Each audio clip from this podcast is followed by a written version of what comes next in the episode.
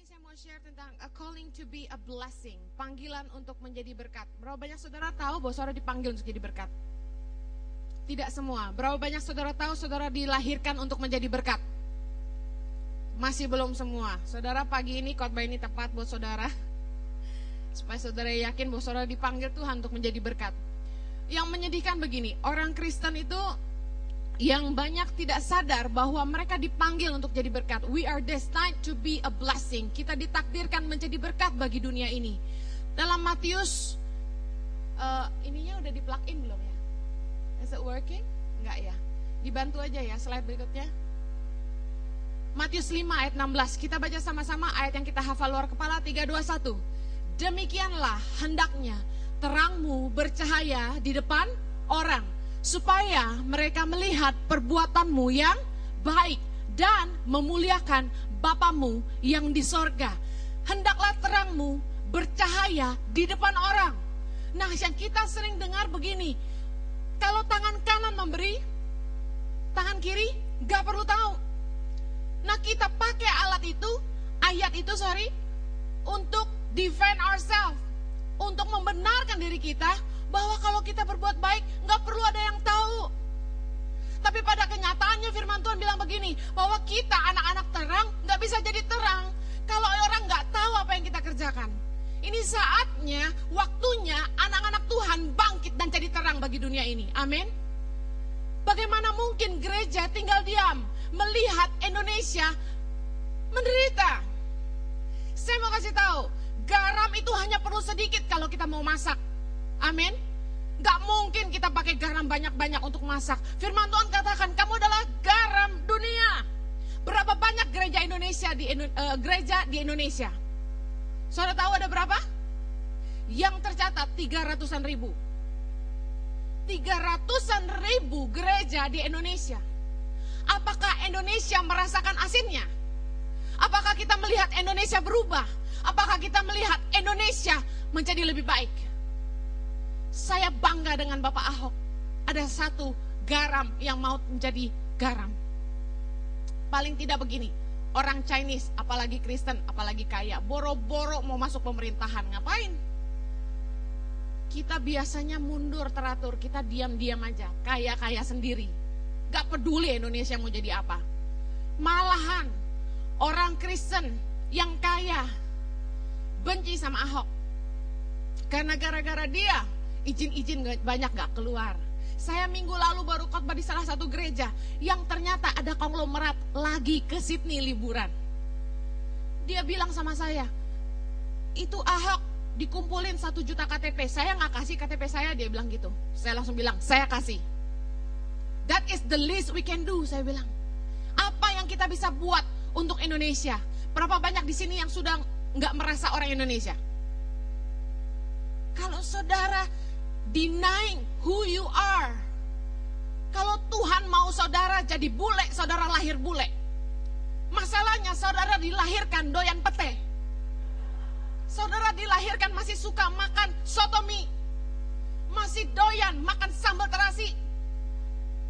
Di sini orang Indonesia nggak banyak yang bisa makan roti tiap hari. Kalau saya masih bisa. Kalau saudara masih berasa orang Indonesia, Berbuatlah sesuatu buat bangsamu. If God has a plan for you as an Australian, you will be born as an Australian. It's not the matter where you were born. Bukan masalahnya saudara lahir di mana, tapi selama saudara lahir sebagai orang Indonesia seperti saya, Tuhan punya rencana buat saudara di Indonesia. Amen. Apa masalahnya dengan kita?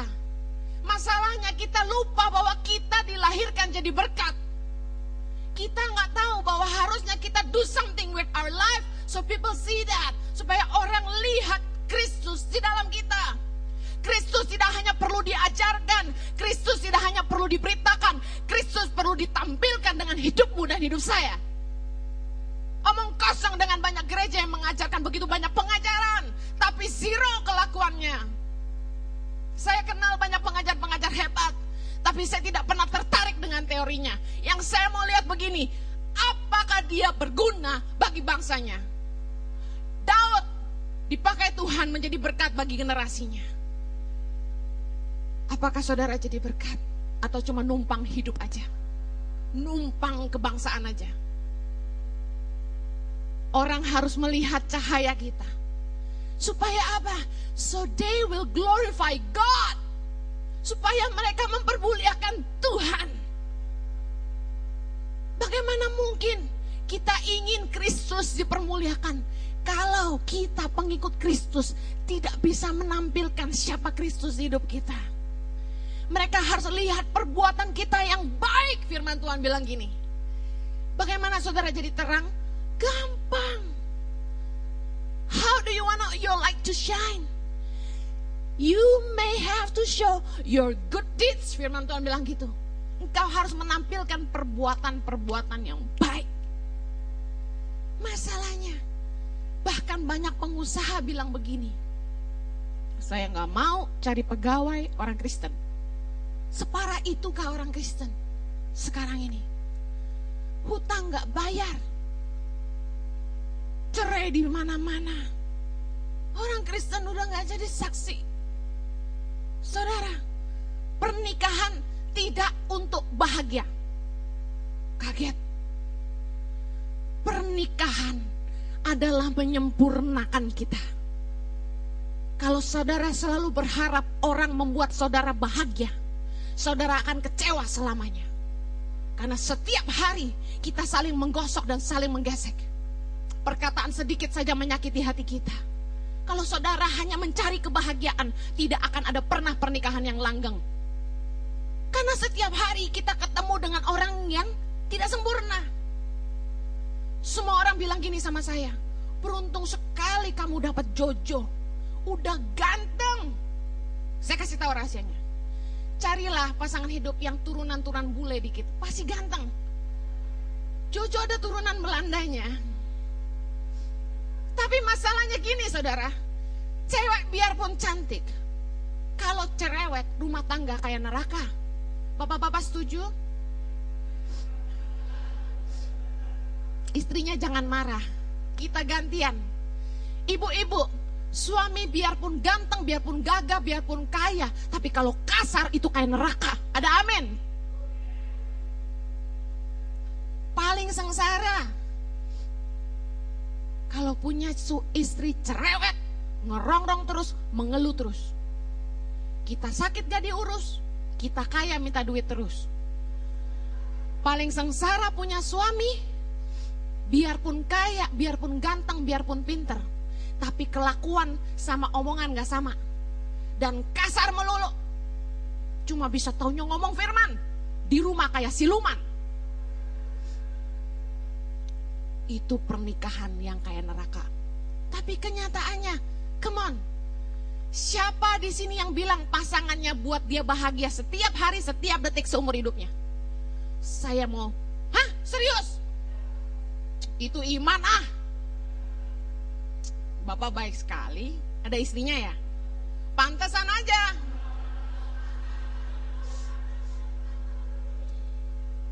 Ngambil hati jangan di sini. Mesti jujur dong. Loh, saya punya suami yang hampir sempurna. Saya kasih tahu aja, hampir sempurna. Nobody is perfect. Masalahnya begini, kita selalu konsen dengan tuh dia begitu. Pernikahan gak akan pernah berantem kalau kita berhenti saling judge satu sama lain. Gereja gak akan pernah ada orang keluar masuk keluar masuk kalau yang kita fokus orang lain. We judge people more than we judge ourselves. Kita selalu hakimi orang lain lebih dari diri sendiri. Tapi tuntutan yang kita punya adalah kamu jadi terang. Di rumah tangga, kalau semua orang saling menuntut, nggak ada bahagianya. Tapi you set example for your family. You set example for your marriage. Stop judging people. Stop expecting people. Kenapa orang bahagia bahagia? Kenapa orang ribut? Karena ekspektasinya nggak sampai. Firman Tuhan bilang gini, bukan orang lain yang jadi terang, kamu yang jadi terang. Katakan saya terang. You are the light. Dikatakan gini, let your light so shine before men. Saking bercahayanya, orang melihat moral excellence. Let people see your moral excellence. Wow, kamu punya nilai-nilai hidup, punya moral yang luar biasa. Yang kedua, praiseworthy, noble and good deeds, perbuatan yang layak dipuji, perbuatan yang mulia, perbuatan yang baik. Saya dihakimi oleh beberapa teman hamba Tuhan. Bilang gini sama saya, Henny, kamu mah charity gospel. Charity gospel. Nolong orang miskin buat menginjil. Tapi, apakah kamu beritakan Kristus dalam hidup mereka? Apakah kamu ajar itu 4000 anak-anak mengenal Tuhan? Selalu itu pertanyaannya. Kedengarannya rohani sekali. Tapi sebenarnya mereka sedang mau menilai saya. Mereka sedang mau menghakimi saya. Saya kasih tahu, semua daerah Kristen yang saya bantu, firman Tuhan mentah-mentah kita kasih. Anak-anak harus hafal ayat setiap hari. Ketika mereka datang, mereka harus hafal ayat dulu boleh baru boleh makan. Kami ajar mereka nilai-nilai kebenaran firman Tuhan secara buta-buta, transparent. Tapi di daerah Muslim, di daerah Hindu, tentu saja nggak bisa. Saya pun dengan tangan saya ini tidak boleh tercatat membaptis satu anak di satu Santa Fe kami. Kalau itu terjadi di Indonesia, saya sebagai founder yayasan ditutup. Berarti saya menghentikan kegerakan yang sedang saya lakukan di Indonesia. Betapa bodohnya kita. Apa yang kami lakukan? Di daerah-daerah yang tidak bisa langsung diinjili begitu, kita ajarkan firman Tuhan dengan nilai-nilai moral. Karena bagi saya begini, bukan soal agamanya. Kristus datang tidak pernah ajar agama. Nah, lumayan lah sekolah-sekolah sampai master di teologi ya, ngerti-ngerti dikit lah. Tidak ada Yesus ajar agama. Dia mengajar di rumah-rumah ibadat. Tapi dia tidak menciptakan agama apa pun. Dan saya baca baik-baik firman Tuhan. Bahwa Tuhan mencintai semua orang apa pun agamanya. Alasan Kristus datang itu satu. Do you know what? For God so loved the world. Karena Kristus cinta dunia. Saudara diajar untuk benci dunia, tidak mau sama dengan mereka, bukan? Tapi Yesus cinta dunia. That's why he came. God so loved the world. Sehingga dia mengaruniakan anaknya yang tunggal supaya mereka yang percaya tidak binasa, tapi beroleh hidup yang kekal. Hati Tuhan adalah satu, bahwa semua orang harus selamat, bahwa semua orang harus hidup kekal. Tapi we Christian, we defend ourselves. Kita nggak gaul-gaul deh sama yang gelap-gelap. Tapi masalahnya gini, saudara mungkin nggak mau gaul sama yang gelap. It's all up to you. But all I know, Yesus datang menyelamatkan yang hilang dia tunjukkan kasihnya kepada orang-orang yang membutuhkan cintanya. Orang Kristen, message-nya Kristus cuma satu, kalau saudara mau hidup jadi orang Kristen. Deliver God's love for the world. Bawalah kasih Tuhan buat dunia ini. Apakah hidupmu mengantar cinta buat dunia? Atau mengantar kebencian? Apakah hidupmu mengantar cinta Tuhan buat dunia? Bukankah kita bangun tembok dengan agama kita? Bukankah kita membenarkan diri kita? Dan bukankah kita merasa lebih benar dari yang lain? Yesus jalan keliling sambil berbuat baik. Please correct me if I'm wrong. Tercatat di banyak ayat. Hal terbanyak yang Yesus lakukan selama dia hidup adalah menyembuhkan orang sakit. Kedua dia mengajar. Yang ketiga dia memberi orang makan dan yang lain-lain. Yang terbanyak menyembuhkan orang sakit. Gereja mau menangkan dunia, gereja mau jadi terang buat dunia, very simple. Bangun rumah sakit gratis buat orang miskin. Saudara bilang, loh Bu Heni gak percaya mujizat, gak percaya kesembuhan. Saya mau tanya, berapa banyak orang sakit disembuhkan di KKR dibandingkan sama di rumah sakit? Come on, kita tidak mengecilkan kuasa Allah. Tapi bukankah dokter-dokter diberi hikmat oleh Tuhan juga? Bukankah obat dipakai Tuhan menyembuhkan orang juga? Kita kalau punya duit, apa di Indonesia gereja miskin? Kaya-kaya. Tapi kalau punya duit, bikin sekolah mahal-mahal. Sampai anak pendeta aja nggak sanggup sekolah di sekolah Kristen. Orang Kristen kalau punya duit, katanya, Bu Heni harus subsidi silang, bikin rumah sakit yang cuan-cuannya banyak, baru bisa nolong orang miskin. Coba kita coba Begitu lihat duit, orang miskin tar dulu deh.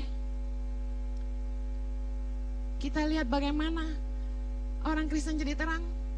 Kita nggak bicara orang lain, bicara hidup kita. Mulai dari rumah tangga. Apakah kehadiranmu jadi terang? Apakah engkau pergi dari rumah itu istrimu bilang, jangan lama-lama ya. Kalau engkau keluar dari rumah, bilang sama istri, gue ada kerjaan di Indonesia. Istri bilang gini, hore, bye. You have to worry harus khawatir. Berarti istrimu menanti-nanti saatnya engkau tinggal pergi. Apalagi ditinggal mati, excuse me. Berarti selama ini kau suami yang jahat sampai dia ngarepin kau pergi kalau perlu ditinggal janda. Pertanyaan kedua, istri-istri, kalau engkau pergi dengan teman-temanmu, suamimu nggak pernah nyari, temanmu, suamimu bilang pergi yang lama, nggak apa-apa, Kumpul-kumpul aja sana sampai malam. It's okay. Gak dirasakan ketidakhadirannya. We have to be worried. Jangan bilang gini, suami gue cerewet. Ngontrol melulu. Neleponin melulu kalau gue pergi. Ih, bersyukur ada yang nyari. Saudara nggak dicari, saudara have to be worried. Berarti ketidakhadiranmu tidak terasa Saudara kalau cuti dari tempat kerja, apakah saudara jadi terang di tempat kerja? Gampang. Cuti aja minta 6 minggu. Off 6 minggu. Kalau bosmu bilang gini, man, you are unreplaceable. Engkau tidak tergantikan. Please don't go too long. We'll be mess without you. Kita kacau kamu gak ada. Jangan lama-lama gak ada yang gantiin kamu. You are very important to us. Jangan jadi songong. Berarti saudara jadi terang di situ. Tapi kalau saudara malah jadi besar kepala dan bilang gitu, then raise up my salary then. Terang nggak perlu promosi diri. The value will go up by itself. Amen. Tugasmu cuma jadi terang aja. Keep giving example. Boleh slide berikutnya. Orang kaya jangan pelit. Kekayaan itu Tuhan kasih buat dinikmatin. Katakan amin. Peringatkanlah kepada orang-orang kaya agar mereka jangan tinggi hati. Baca sama-sama. Jangan berharap pada sesuatu yang tak tentu seperti kekayaan. Melainkan kepada Allah yang dalam kekayaannya memberikan kepada kita segala sesuatu untuk dinikmati. Slide berikutnya. Peringatkanlah agar mereka itu berbuat baik. Menjadi kaya dalam kebajikan, suka memberi dan membagi, dan dengan demikian mengumpulkan suatu harta sebagai apa? Dasar yang baik bagi hidupnya di waktu yang akan datang untuk mencapai hidup yang sebenarnya. Kita sekarang sering kali lupa bahwa hidup kita di dunia ini sementara. Hey, I'm telling you again, your life on earth is temporary. Hidupmu di dunia ini sementara. Jangan hanya hidup untuk diri sendiri. Saudara tahu nggak? Orang kaya itu bisa jadi kere di dalam pandangannya Tuhan kalau dia hidup hanya untuk diri sendiri. Saya mau tanya saudara, ada orang kaya yang rumahnya gedong, kamarnya banyak. Alasannya kalau ada tamu datang dia kasih pamer-pamer kamar-kamar dia bilang begini, ini kamar tamu. Ada berapa kamar tamunya? Sepuluh. Gede banget rumahnya. Tapi kamar itu selalu kosong karena dia pilih-pilih siapa yang boleh tinggal di situ. Dia takut sendok emasnya dicolong. Ada orang rumahnya bambu, kamarnya dua. Saudara, suami, istri, anak tiga. Kamar dua aja udah kos, uh, kurang bukan? Tapi mereka menampung delapan anak dari kampung supaya bisa sekolah.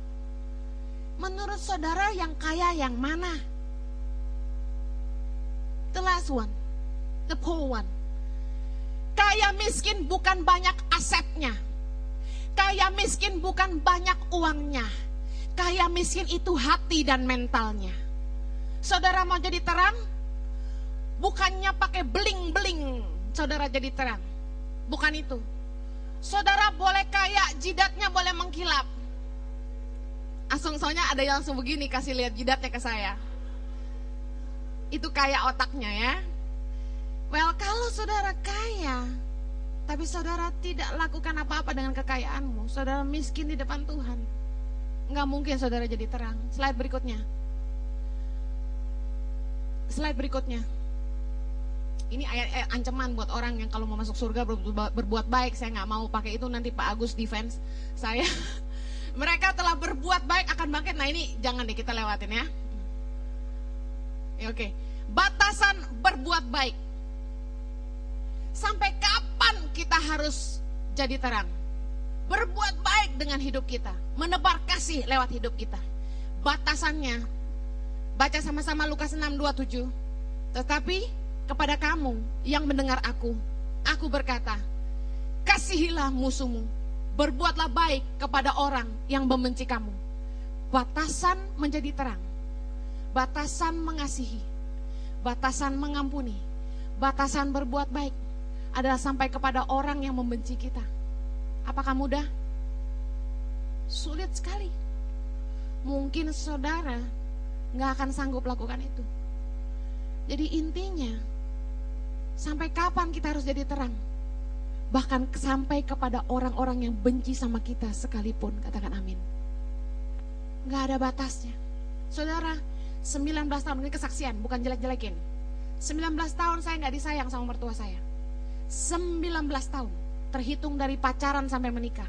Sampai udah kasih dia cucu juga, gak disayang-sayang. 19 tahun, saya telan pil pahit dari mertua, terus tapi saya mau kasih tahu, tahun 2013 dia berubah. Karena apa? Saya tiap kali dimarahin gak pernah ngelawan. Saya setiap kali dimarahin saya cuma bilang, iya mah, sorry mah, iya mah, sorry mah. Gak salah pun saya bilang sorry mah. Enak gak? Gak enak. Tapi saya mau bilangin, minggu lalu saya khotbah di gereja lain, mertua saya dudukin duduk dengar saya khotbah. Nah kira-kira saudara bisa menilai bagaimana? Kalau musuhmu bisa mau mendengarkan engkau berkhotbah.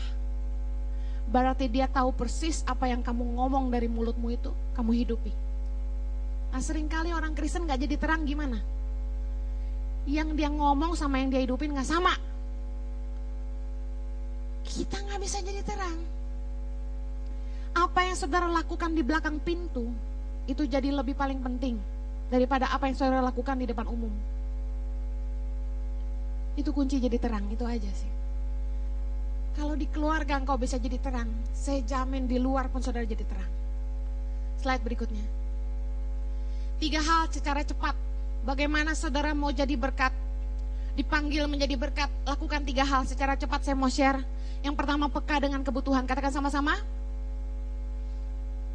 Yang kedua, jadi berguna, katakan sama-sama. Yang ketiga, jangan memanfaatkan kebaikan orang lain. Tiga, dua, satu. Kunci jadi berkat. Ini yang saya hidupi. Kita lihat slide pertama. Peka dengan kebutuhan. Saudara nggak ada hidup yang lebih berarti daripada tahu kita dibutuhkan. Setuju katakan amin. Pergi ke tempat di mana saudara dibutuhkan. Jangan pergi terus ke tempat di mana saudara selalu dipuji. Kita selalu comfort kumpul-kumpul dengan teman-teman yang memuji kita. Yang kagum sama kita. Kita enjoy being praised. Tapi go to the place where you are needed. Yang paling dibutuhkan. Saudara semua orang suka tinggal di Australia. Why? It's so comfort. It's so peaceful. Everything is provided. Everything is clean. Kita dapat Medicare. Kita dapat support dari pemerintah. Apalagi kalau ibu-ibu nggak kerja. Gaji di sini besar. Everything is convenient, provided. Tapi saya memilih pulang ke Indonesia kami harus jual aset kami dengan harga murah. Kenapa? Karena waktu itu bunga bank lagi tinggi. Dua kali lipat dari 5% to 10% in 2006. Lagi bunga 10% tuh. Properti yang kami beli dengan harga 1 juta dolar harus kami jual dengan harga 875 ribu. DP-nya hilang, Bo. Kami paksa jual. Kenapa? Tuhan panggil ke Indonesia. Bunuh diri kalau terus bayar mortgage. Number two, mobil dua terpaksa dijual Kenapa? Bayar cicilan rumah selama rumah itu dijual, mau cari uang di mana? Khotbah. Kita harus jual mobil dua, bayar cicilan rumah sampai rumah itu terjual. Anak saya kembar dua, Chloe dan Zoe. Waktu itu umur empat setengah bulan. Saya dapat baby bonus, terus dapat support setiap bulan. Setiap minggu, fortnightly, saya disupport pemerintah 400 dolar kurang lebih. Itu pun terhenti karena saya pulang ke Indonesia. Banyak lagi, suami saya bisnis kurir, kurir itu making a lot of money in those years. Kalau masih ada yang kerja kurir waktu itu, my husband is very fast. He's the fastest man di mail call tempat dia bekerja. Dia earn 2000 a week. So easy money. Saya nggak usah kerja, suami saya cici rumah sendiri. Kita makan enak tiap malam. Kita let go everything. Sakit nggak? Biasa aja sih, jujur. Karena melihat apa yang Tuhan kerja lewat hidup kami hari ini, saya melihat hidup saya lebih berarti. Di Australia jujur, kita hidup hanya untuk diri sendiri kok. Kita kerja buat makan, kita kerja buat bayar mortgage, kita kerja buat bayar rent. Semuanya untuk kita, buat nyokolain anak, Semuanya yang bisa dapat dari pemerintah buat kita, buat kita Medicare, semua buat kita. Tapi di Indonesia saya harus beri dan beri dan beri dan beri dan beri. Waktu saya, tenaga saya, pemikiran saya tidak pernah beristirahat. Pikirin terus apa yang saya bisa buat untuk Indonesia. Apakah gampang memanage center 40 di seluruh Indonesia? Very hard with one piece of me. Tapi Tuhan membuat saya merasa hidup saya berarti. Mati pun menjadi sebuah keuntungan. Pergi ke tempat yang di mana saudara dibutuhkan. You will feel your life worthy to live. Slide berikutnya. Sorry, bagaimana saudara bisa peka dengan kebutuhan orang lain? Berhenti memikirkan diri sendiri. Ibu-ibu kalau ke toko sepatu selalu alasannya banyak. Gue belum punya yang biru, gue belum punya yang pink, gue belum punya yang kuning, yang coklat udah rusak. Benar nggak? Padahal di rumah tuh shoe storage udah penuh banget. Tas, yang ini model baru, yang itu model baru, yang itu model baru. Yang model lamanya ke mana? Aduh, haleluya. Saudara dengar baik. Di NTT, Sumba, Kampung Lain Deha namanya. ya Anak-anak harus sekolah, satu kali jalan itu tiga jam. Satu sampai tiga jam tergantung letak rumahnya. Yang terjauh saya sebut tiga jam, pulang pergi enam jam. Six hours working to school every day, coming back on bare feet. Kakinya nggak pakai sepatu, nggak pakai sendal. Jalannya kayak gimana? Batu, kerikil, dan pasir. Dan bukan jalan tol, naik turun gunung nyebrang sungai. Enggak lah ya lagi musim kering nyebrang sungai kering. Jadi kakinya nggak basah. Tapi musim hujan becek. Saudara tahu? Kita punya sepatu. Lupa ada berapa? Mereka sepatu satu aja nggak punya. Baju. Di sini siapa yang ingat semua baju yang ada di lemarinya, angkat tangan. Saking dikitnya gitu loh. Beli aja terus ya kan. Tapi di Indonesia, saya setiap kali bagi baju seragam buat anak-anak, itu dipakai sepanjang tahun loh. Yang saya bagiin di tahun 2008 masih dipakai sampai hari ini. Bayangin nggak? Dari panjang sampai ciut masih dipakai. Saking cuma itu-itu aja bajunya. Sejak saat di Indonesia, saya berjanji kepada mereka dan diri saya sendiri bahwa setiap tahun Tangan Pengharapan akan menyediakan sepatu sekolah gratis satu kali satu tahun, tas sekolah gratis satu kali satu tahun, dan seragam sekolah satu tahun satu kali gratis. Dua set kita kasih. Itu komitmen saya, ratusan juta itu. Tapi kita terus komit kasih. Karena kalau kita nggak kasih, itu doang yang dia punya saudara. Berhenti mikir diri sendiri saudara akan peka dengan kebutuhan orang lain. Amin. Yang kedua, ini ayat yang Tuhan kasih saya. Jangan cemu-cemu berbuat baik kepada semua orang, apa pun agamanya. Galatia 6, 9, 10. Yang kedua, menjadi berguna. Kita lihat 2 Tesalonika 3 ayat 7 sampai 9. Baca sama-sama. Sebab kamu sendiri tahu bagaimana kamu harus mengikuti teladan kami. Karena kami tidak lalai bekerja di antara kamu dan tidak makan roti orang dengan percuma. Tetapi kami berusaha dan berjerih payah siang malam, supaya jangan menjadi beban bagi siapa pun di antara kamu. Bukan karena kami tidak berhak untuk itu, melainkan karena kami mau menjadikan diri kami teladan bagi kamu, supaya kamu ikuti. Kalau saudara mau jadi terang, jadi berkat, jadilah berguna. Katakan sebelah kanan kirimu, jadi berguna. Kalau kehadiranmu tidak dirasakan manfaatnya sama orang lain. Saudara cuma jadi beban dan jadi benalu. Laki-laki di Australia harus mau kotorin tangan, bantu-bantu vakum, potong rumput ya kan, buangin sampah, bantu cuci piring. Kalau cuma duduk diam kayak di Indonesia kebiasaan punya pembantu. Gue mau makan, gue mau minum, gue mau pakai baju, gue mau ini. Istri saudara kasihan sekali loh. Jadilah berguna. Jadi anak yang berguna, jadi istri yang berguna, jadi jemaat yang berguna bagi gerejanya. Jangan cuma duduk dengar firman, buat sesuatu juga buat gereja. Amin. Jangan cuma jadi citizen yang cuma duduk doang ngendon terima berkat dari Australia. Jadilah berguna. Saya cepat aja slide berikutnya yang ketiga. Jangan memanfaatkan kebaikan orang lain. Nah ini banyak sekali yang terjadi bahwa orang Kristen itu aji mumpung. Kalau orang baik sama kita, kita cenderung aji mumpung, manfaatin kebaikan orang. At the end of the day kita nggak jadi berkat. Jangan pernah meminta-minta. Etika dalam menerima kebaikan orang lain tuh begini. Kalau saudara diajak makan sama orang, ini saya latih staff saya semuanya. Kalau saudara diajak makan, sama pengusaha atau sama siapa, saudara pasti ditanya begini, mau makan apa, betul? Saya ajarkan sedikit saja etika. Selalu jawab begini, saya ikut aja. Kalau ternyata ini ala carte harus pesan masing-masing, silakan order pak, ordernya masing-masing. Saya sarankan begini, saudara tunggu yang memesan adalah yang mengundang. Tunggu yang mengundang saudara pesan apa batasan etika tuh begini, saudara tidak boleh pesan lebih mahal dari yang mengundang. Kalau yang mengundang saudara cuma pesan nasi goreng, saudara nggak boleh pesan pasta. Kalau yang undang saudara itu pesannya pasta, saudara tidak boleh pesan steak. Itu namanya nggak tahu diri. Etika dalam menerima kebaikan orang adalah saudara tidak memanfaatkan kebaikannya. Yang diundang saudara bawanya sekampung. Belum lagi anak-anaknya pada pesen jus semua. Etika dalam menerima kebaikan. Saya mau bilang gini, hal ini penting. Why? Karena ketika orang mau berbuat baik kepada saudara, dan dia lihat bahwa Anda adalah tipe orang yang aji mumpung, suka memanfaatkan kebaikan orang, saudara sedang membuat orang jadi enak berbuat baik. Bagaimana saudara mau menularkan kebaikan?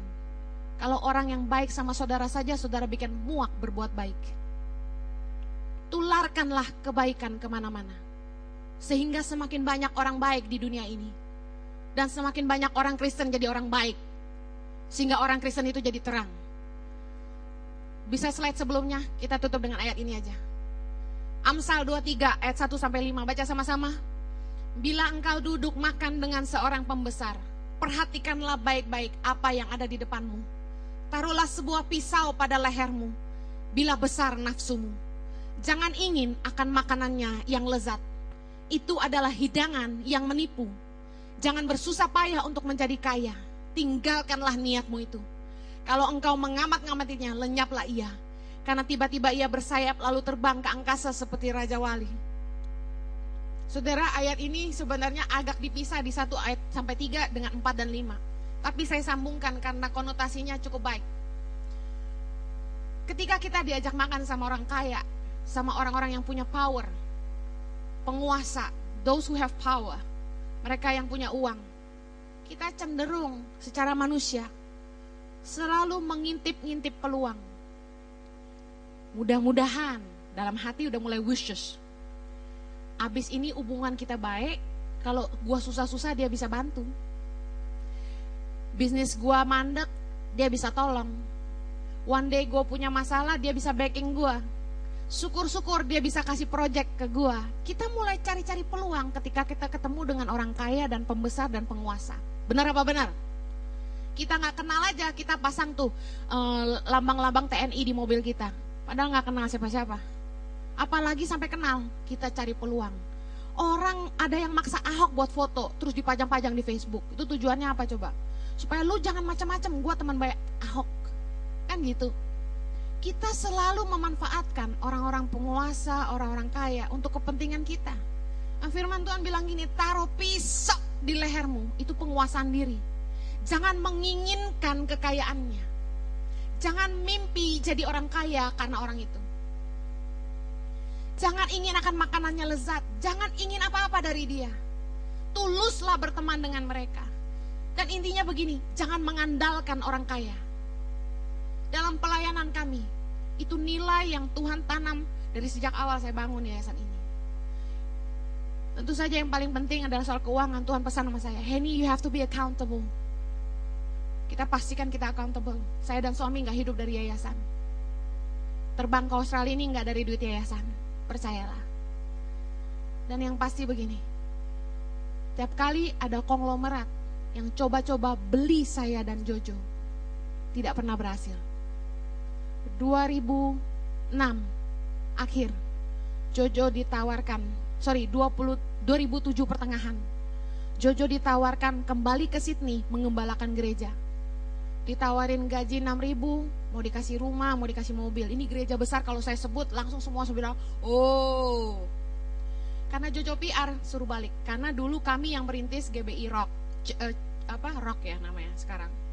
Itu dulu Jojo yang merintis. Dia lihat berhasil, dia bilang Jo, kamu rintis gereja kita. Kita gaji kamu, kita kasih kamu mobil. Itu 2007 pertengahan.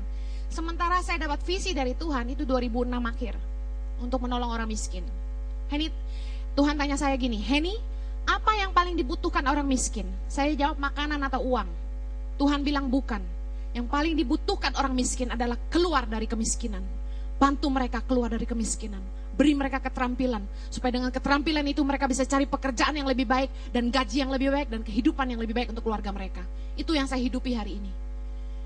Saat yang sama pengusaha besar over Jojo, posisi di Sydney, gaji rumah dan sebagainya. Semua yang kami hilang dia mau kembalikan. Tapi dengar baik, kalau kita takut akan manusia, hanya datangkan jerat. Tapi takut akan Tuhan mendatangkan berkat. Ketika kami diperhadapkan dengan itu, visi dari Tuhan nolong orang miskin gak ada masa depannya saudara. Jaminannya apa coba? Gelap. Saya nggak tahu saya mesti bikin apa. Waktu itu saya nggak tahu siapa yang bakal bantu saya. Saya nggak tahu mulai dari mana. Saya nggak tahu hidup kami sendiri bagaimana. Nggak ada, nggak ada, nggak kelihatan apa-apa. No hope. But my hope was in the Lord, who gave me the word. Amen. Saya punya iman dan saya melangkah. Sementara manusia menawarkan convenience. Hidup di Sydney, PR toh, rumah, gaji, jelas banget terang. Tapi kami memilih takut akan Tuhan. Jalani apa yang Tuhan mau tawaran satu dari konglomerat berhasil lewati. Tawaran kedua, konglomerat kaya raya di Indonesia. Tawarin saya, udah lu jadi general manager di yayasan saya. Wah ini lebih mendekati panggilan, yayasan juga, nolong orang miskin juga. Saya kasih kamu, kamu silakan pilih apartemen di Kuningan yang punya Bu Indri itu. Pilih mau yang mana katanya. Saya kasih kamu mobil, gaji. Jojo jadi direktur di Indosiar Raja kata gitu. Nanti saya masukin, saya kenal kata gitu. Duh, jadi direktur di TV suami saya dibayangin. Dari pendeta jadi penyiar gitu ya mungkin ya. Saya diam. Saya bilang enggak. Saya mau dibeli berapapun saya enggak mau. Kenapa? Tangan pengharapan ini mungkin kecil. Tapi ini dilahirkan Tuhan lewat rahim saya bagi Indonesia. Bedanya kami sama yang lain apa? Sebagai orang yang terima visi, saya turun sendiri.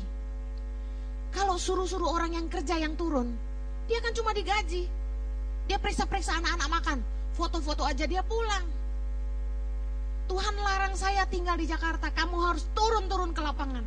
Biar WC-nya jorok bagaimana juga, pergi. Biar nyamuk banyak gimana juga, pergi. Kenapa? Kalau tidak menyentuh langsung orang miskin, passion yang terbakar di hati saya ini dari mana? Kalau lihatnya uang aja, pantesan aja kita jadi mata duitan. Soalnya lihatnya uang melulu sih. Jangan pernah memanfaatkan kebaikan orang, sekalipun nyata-nyata di depan mata. Berkat itu ditawarkan, belum tentu berkat itu dari Tuhan. Pilihlah takut akan Tuhan, jangan takut sama manusia. Apalagi kita hamba Tuhan. Amin. Ya, kita berdoa. Saya boleh minta pemusik nggak? Oh ngumpet di situ.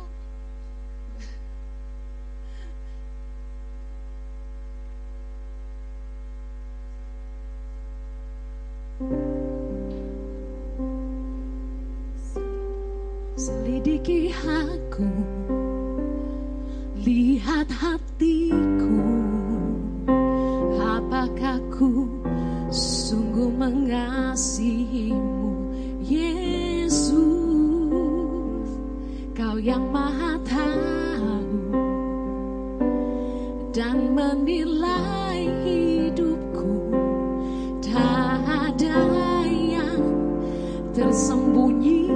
bagimu. Sekali lagi sama-sama katakan Selidiki aku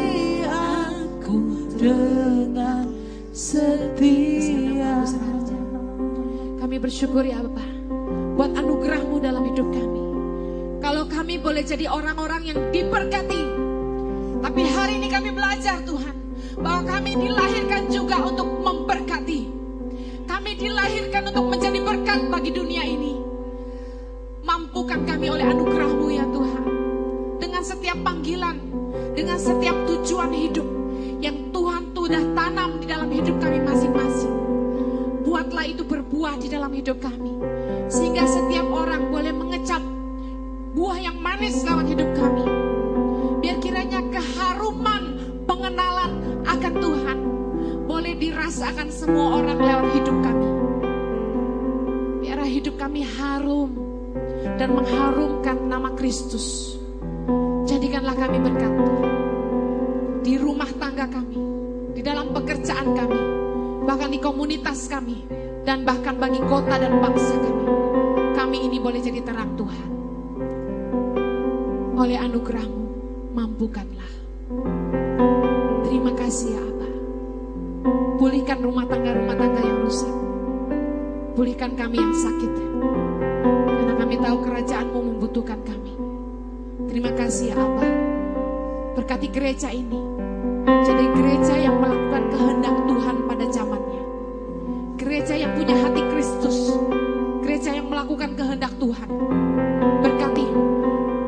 Agus Rahaja istri dan seluruh penatua dan pengerja di tempat ini. Punya hati yang solid melakukan apa saja yang berkenan kepada kerajaan Tuhan.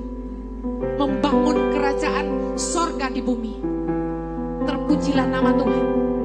Di dalam nama Yesus kami berdoa. Haleluya.